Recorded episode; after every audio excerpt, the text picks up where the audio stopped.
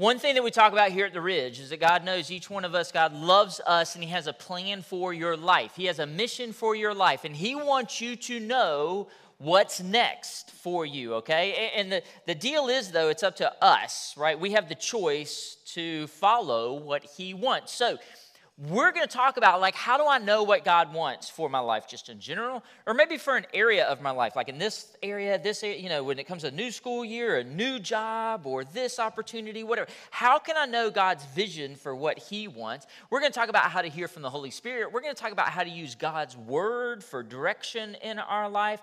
And we're also going to talk through how to recognize open doors and walk through them okay? So a lot a lot on us over the next few weeks. It's going to be great. I want you to invite someone to come with you and experience the Ridge. Okay, that's all start next Sunday. Now, before I move into this current series that we're in, let me also just say um, God's doing amazing work in the lives of the people here at the Ridge. And last Sunday, uh, we celebrated 13 baptisms and rededications. It was an amazing experience. Got a picture here of the baptism uh, Caroline and Witt's house. We want to thank Witt and Caroline for allowing us to come and take over their place. But it was just, I didn't even know if this was going to happen. We had rain that afternoon, knocked out some of y'all's power last Sunday like it was crazy. And then we pushed the time back. But when we started baptizing people, listen, the sun came out. We even had a rainbow in the sky. It was amazing. It was really a great experience. So I just want to celebrate everything that God is doing. Thanks for the Laneys again for opening up their home. It was a great Sunday. Now, let's get into this morning's message. Today, what I want to do is I want to wrap up this series that we're in called Level Up.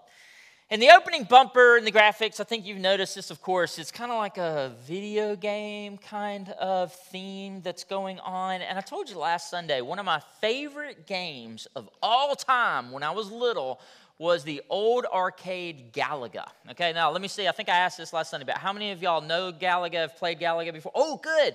How many of y'all are in favor that we put a Galaga arcade in our new church? Let me see. Ooh, and it passes unanimously. Robbie is back there just waving his hand. Yes, okay, we'll make that happen. Um, but what I didn't tell you about that Galaga game is that when I was 10 years old, I learned this trick. And I don't know how I learned it. I don't know who told me, but I know how to get the high score on any Galaga game anywhere around. Now, for those of you who don't know what I'm talking about, I brought a picture of Galaga right here. All right, it's already up. So here's the deal with this. If you don't know, these aliens, they come down and you got to dodge the aliens and then you got to dodge these. They're shooting bombs at you the whole time. But I know how to make it so that they don't shoot the bombs at you but they make the little guys. You still got to dodge the guys, but you don't have to worry about the bombs, which makes the game a hundred times easier. So, do you want to know the secret? I'm not going to tell you. and you know why I'm not going to tell you? Because I don't want you to erase my high score on the Galaga machine at the video rental store in Reidsville, Georgia, because I'm sure it's still there, right? but I could play this game for hours. I could level up, level up, level up, get to the next level, next level, next level. In fact, I was so good at this and played this for so long. Do you know at the end of those old arcade games where they had the top 10 high scores? I was all top 10. JRM, JRM, JRM, JRM, the whole way down. I know some of y'all are trying to figure out what the R stands for. I'll tell you later. Um, all the way down. And what I would do is I would brag about it. I would brag about it and I would tell my friends I got the high score and I wouldn't tell them my secret. And they got pretty annoyed with me. Said, You know what, my friend, my so called friend, you know what he did one day? He got tired of it and he did probably the worst thing he could have done to me. Shocked me. He went over to that Galaga machine and he unplugged it. and you know what? It erased everything. So then I had to spend even more money and even more hours. But anyway, guess I deserved it. Um, why am I talking about this? The reason I'm talking about this is when it comes to the game of life, what we want to do is we want to level up. We want to get to that next level. You know, we don't want to just settle for average, but we want to get to exceptional. So, the premise of this series is very simple here. We all just want more out of life. And let's be honest, there are some parts of our life that are great that we wouldn't change for anything in the world. We're so happy with. But there are other areas in our lives when it comes to relationships or money or jobs or school or whatever, where we're like, I'm tired of settling in this area. I'm tired of just going along with what the world says or what the world does because that's not giving me the satisfaction that I feel like I, I feel like there's something more. Like I feel like there needs to be is it so bad to want exceptional for my life? I don't think so.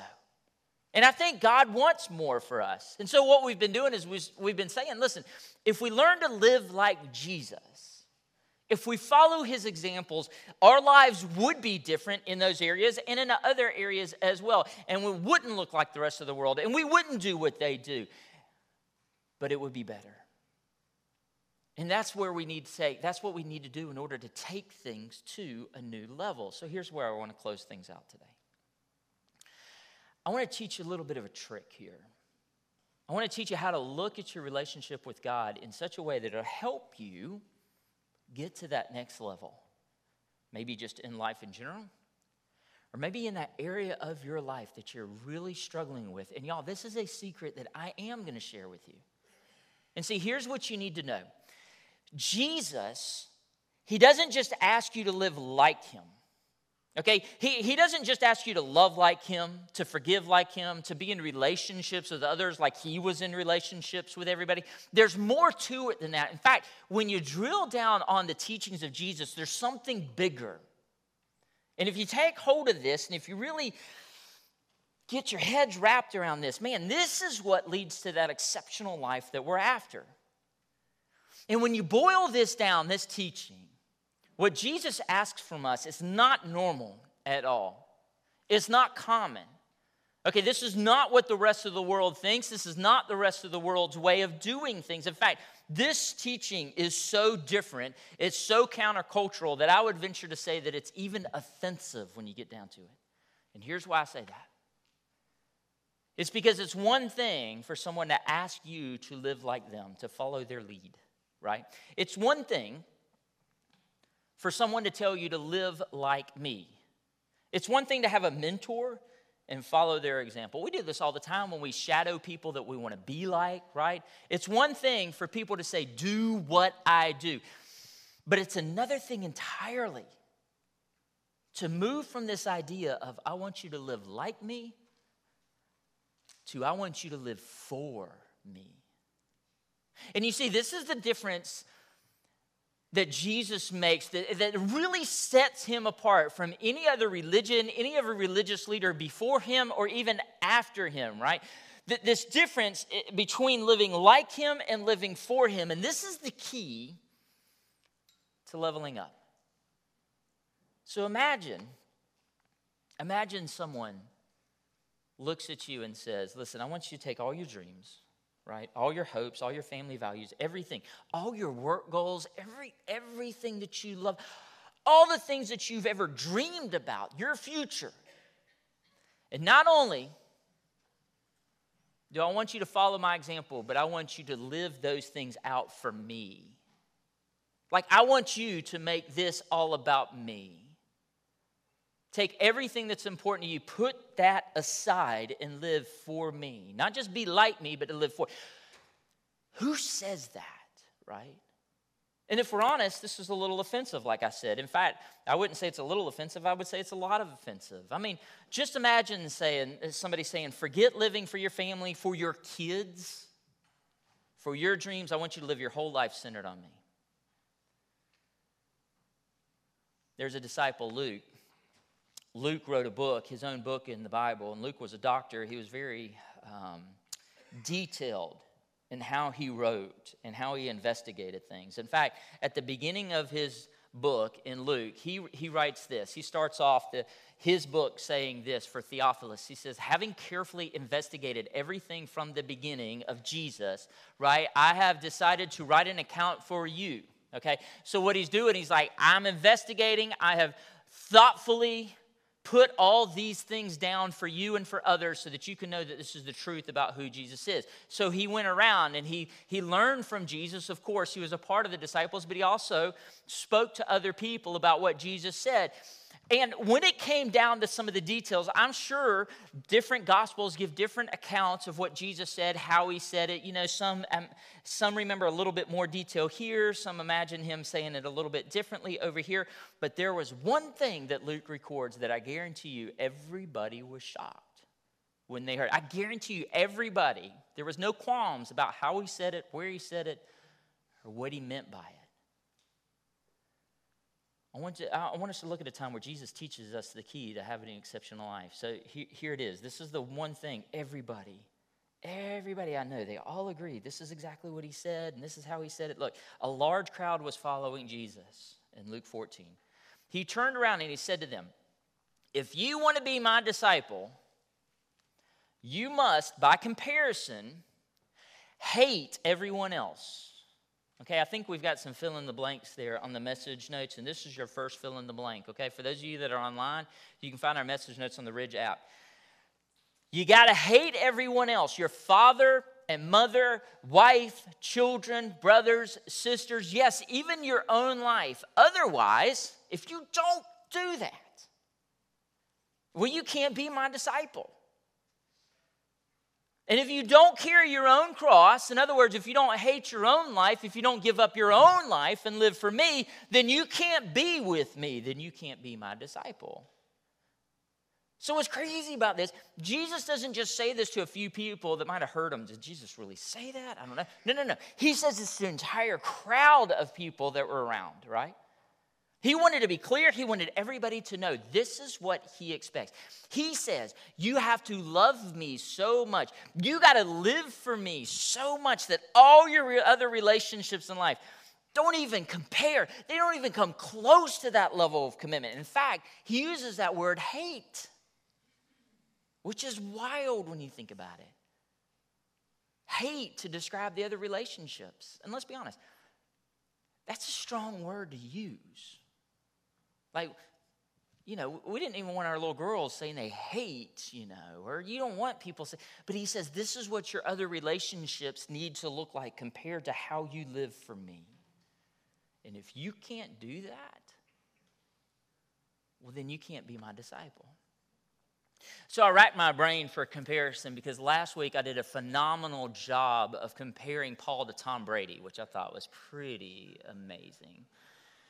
So I thought this week, and I was like, what can I do to bring this to the 21st century? Like, how, who can I compare this to, or what? And I can't think of anybody because no one would ask you to do this. Not only does he say your other relationships have to border on, you know, just completely the opposite of how you love Christ, he says, but even your own life, he says. Even your own life. He says, you got to pick up your cross, which means you got to die. Like your life has to die, which is what we celebrated in baptism. Like you are dying to yourself and you are being raised up in a new life, right? That has decided to live for Jesus, to be empowered through his Holy Spirit. So that means I no longer live for me. I no longer live for my family, for my friends, for my work. I give up my life and I live for him if I'm willing to do that, then, then I can follow him. You know what I think? I think what the world has done, I think what's common and what's culturally acceptable is to make Jesus out to be a pretty tame person, like we normalize him. This world has this very safe image of what it means to follow Jesus. You know, what's common is to turn them into some kind of friendly, peace, flower child type of person that's running around telling everybody all we need is love, which is important. I'm not discounting that. We need love God, love others. Of course, we know that. But that's not everything about living for Jesus. If we have a limited view of who Jesus is and what he taught, a culturally approved image of Jesus, we sometimes can feel as though everything should just be easy in life. when it's not. Jesus didn't make things easier. And he definitely didn't say living for him would make life easy. It makes life better. This is how we're supposed to live. This is his vision and mission for our life to be with him. And he is changing us. But the process is difficult because we live in a broken world. It's definitely not safe. It's definitely not what the world wants. But that's who Jesus is. He was a revolutionary, right? I mean, imagine Jesus saying this today. Imagine for a minute. Imagine today, Jesus were to come today like he did back then, and you heard about Jesus on YouTube. You saw the miracles that he was doing. You, you heard that he brought somebody back from the dead. They created a social media event. He's going to be down at the Phenix City Amphitheater downtown, you're like, I'm gonna go. I've got to experience this. And the whole thing is going great. The band is amazing. He's got the best band. He's got the Ridge Band leading for him before the message. And they're giving out free Chick fil A because let's be honest, if Jesus is holding an event, there's gonna be Christian chicken, right? I mean, that's what would happen, right? And he's healing people, and it's just amazing. And then he looks at the crowd and he says, If you love your parents, if you love your kids more than me, then you can't follow me. Like, how would you take that? Like, what does that mean for you? Man, I love my family. I love my girls. I love my wife. Um, Shannon brought a picture of me and Shan. Um, look at this. We're going to be celebrating 25 years of marriage, y'all. 25 years. Y'all don't tell Shannon she is married to an old man. Look at me. I'm getting so old. 25 years of marriage. Uh, we'll be celebrating that in a couple of weeks. I love my girls, Savannah and Abby. I brought a picture of Savannah's wedding, of some of the bridal party. There's Say and Sal together. And I told y'all how the wedding went and I actually made it I got choked up a little bit, but I made it through it. And then after it was over, when we were taking pictures, that's when I lost it. And I cried. And Mimi just said, Everybody stand back. Let him be. Just let him be, right? let him have his moment, you know. But man, I love my girls. You know, I mean, I can't imagine that love that I have for my kids, love that I have for my wife, and then someone saying, that can't even come close to the comparison that you have when it comes to following me. Like, if you can't do that, then you can't get from here to there. Blaine, you can go ahead and put the next slide up. Jesus is like, listen, this is what it means to live for me. And he wants to change our way of thinking when it comes to how we live in this world that living for him comes before follow him. We, we, we follow him, but what we're trying to do is we're trying to live our lives for him because we love him that much. And you know what? This is why scripture says a lot of people left after Jesus said this these words. There were some in the crowd that were thinking, I like the things you say, Jesus. I like this about loving God, loving others. Like, I like what you say about forgiving people. That's all fine and good. But this idea of living for you, giving my life, giving my future, giving my family, everything I have for you, it's too much. And they left. But you know what? The truth is, truth is, listen, you want an exceptional life. I want an exceptional life. You want to change in this area or that area. You're going to have to choose between what this world says and what Jesus says. You're going to have to choose who you love more. And Jesus will make us choose. He will grab those areas of our lives that we think are the most important things, and He will look at those areas and He will say, I know you love this. I know you love that. I know you love them.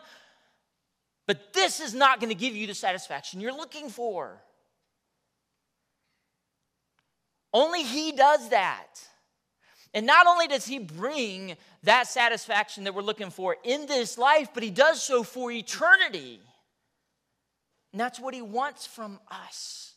That's where, when we have that changed mindset, that we're able to live for Him in this area, that that's when He's able to take that area and work and make it exceptional. The truth is, living like Jesus, it does make your life better, yes, of course. But more than that, we got to be willing to live for Him. That's what He wants. And that is what takes things up a notch. Like, that's next level stuff right there. That's the exceptional life that we're after. So, for the rest of the time that I have this morning, just real quick, I, I want to revisit a story that we talked about a few months ago, about six months ago. Something I learned from Andy Stanley. And if you went through that study with me um, last year, new group, then you learned this as well. But I want to revisit this real quick.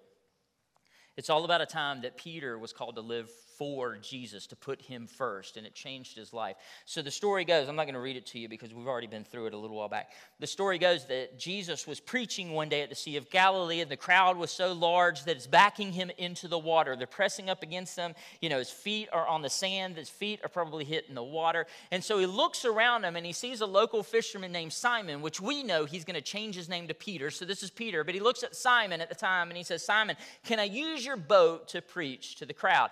And so so Simon, of course, says yes, puts Jesus in his boat. They row out a little bit. Jesus preaches. And there's something about the story that makes me think that Jesus wasn't just there for the crowd, but he was there for Peter. Because Jesus could have gotten into any boat, but he chose Peter.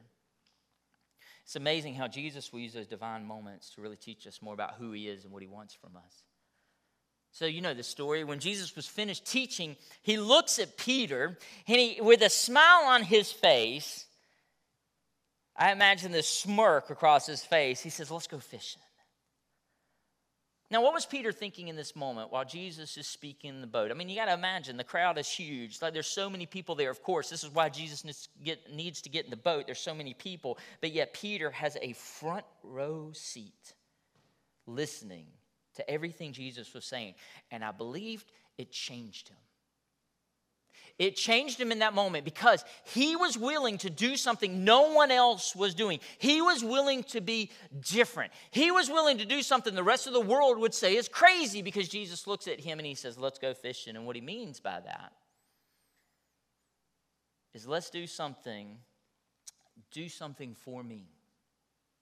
Okay, not for everybody else, because everybody else, what they were doing is they were putting up their fishing supplies because it was the hottest part of the day. Okay, so so Peter has been fishing all night. That's when you fish, is at night when the fish kind of come to the surface. But during the day, the hottest part of the time, the fish dive in the water. They go down to cooler, deeper water.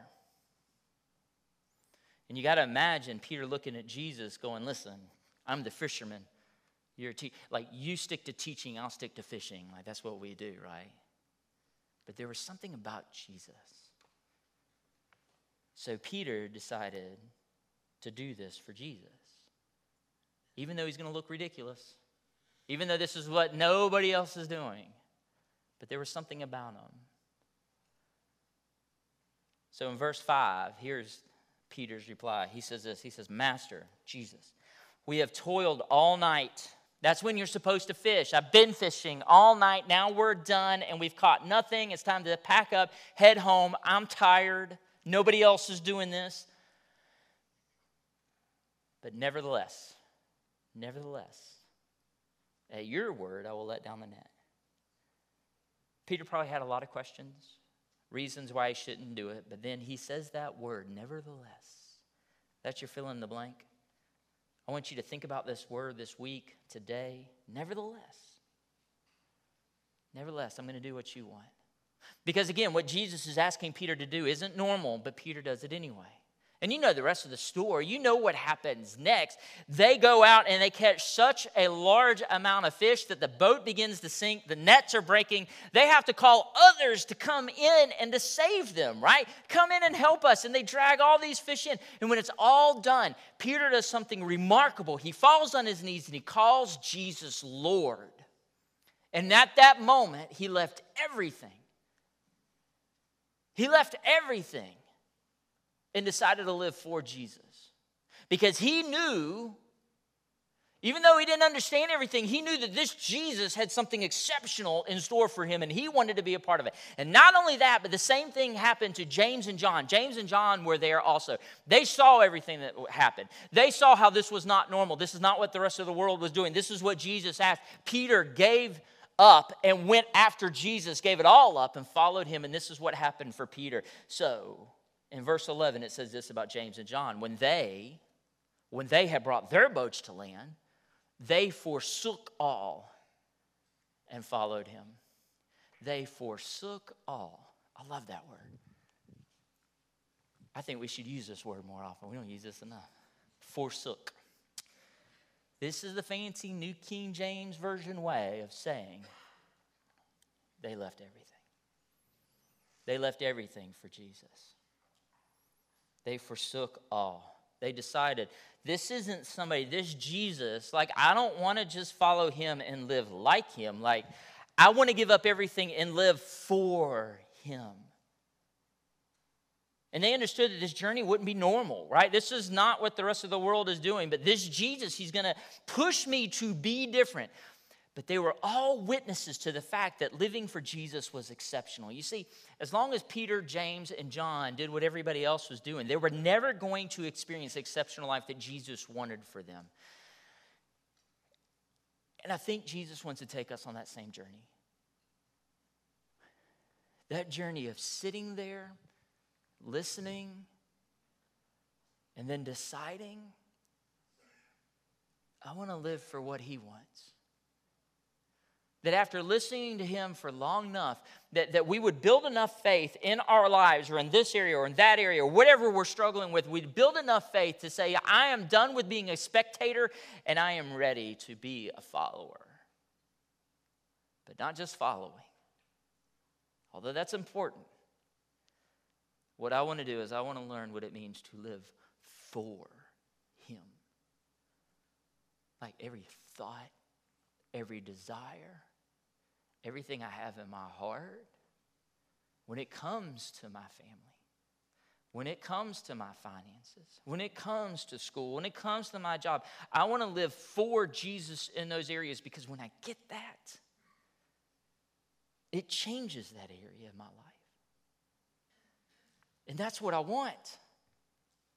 This was true for Peter, living for Jesus, not worrying about what his friends thought, what his family thought, what the people at the fish market would thought. It was going to be difficult. It was countercultural then, and it's still today. So I guess as we close this out, I just, what does it mean for you to live for Jesus? To not just be like him, although that's important, of course, but to live for him in your life or in that area Maybe you're like Peter and you're sitting in the boat long enough and you're saying to yourself, I've sat here long enough. Now I want to move and I want to trust. I want to put my trust in Him. And the thing about that is, when we decide to live for Jesus, when we put our trust in Him, we know that on the other side of that request of what Jesus is asking for us and asking us to live our lives for Him, we know that on the other side of that request is something amazing. That's what happened for Peter, and it happens for us too. And the beauty of all this is, too, y'all, not only that, but this is something that Jesus himself illustrated in his own life. This idea of living for God and not for his wants, not for anything else, but living for the sake of the glory of God. We see over and over and over in Scripture where Jesus, especially in the book of John, he keeps saying, I live for the Father. In fact, in John, Here's the next verse that we have. Jesus actually says this. He says, The Son can do nothing by himself. I don't do anything by myself. Even Jesus, as the Son, says this.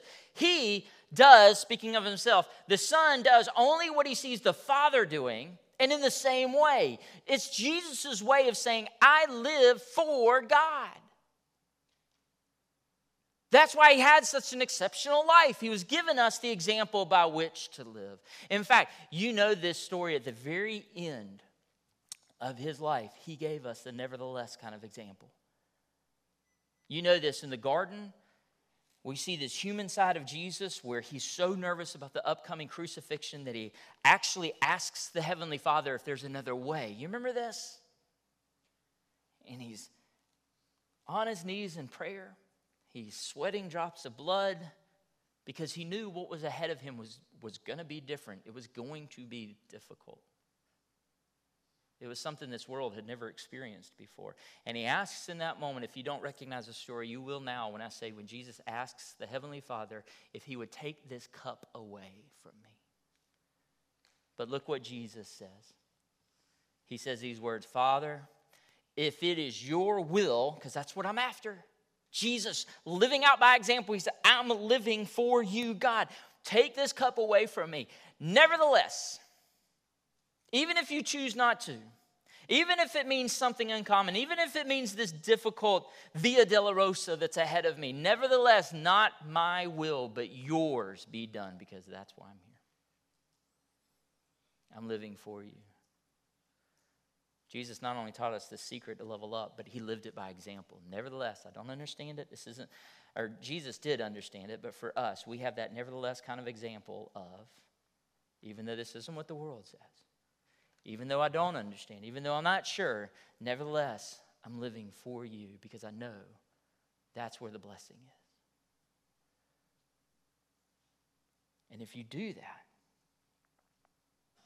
and if you learn to live by that example, on the other side of that request from God to live for Him, what you'll find is breaking nets and sinking boats full of God's provision.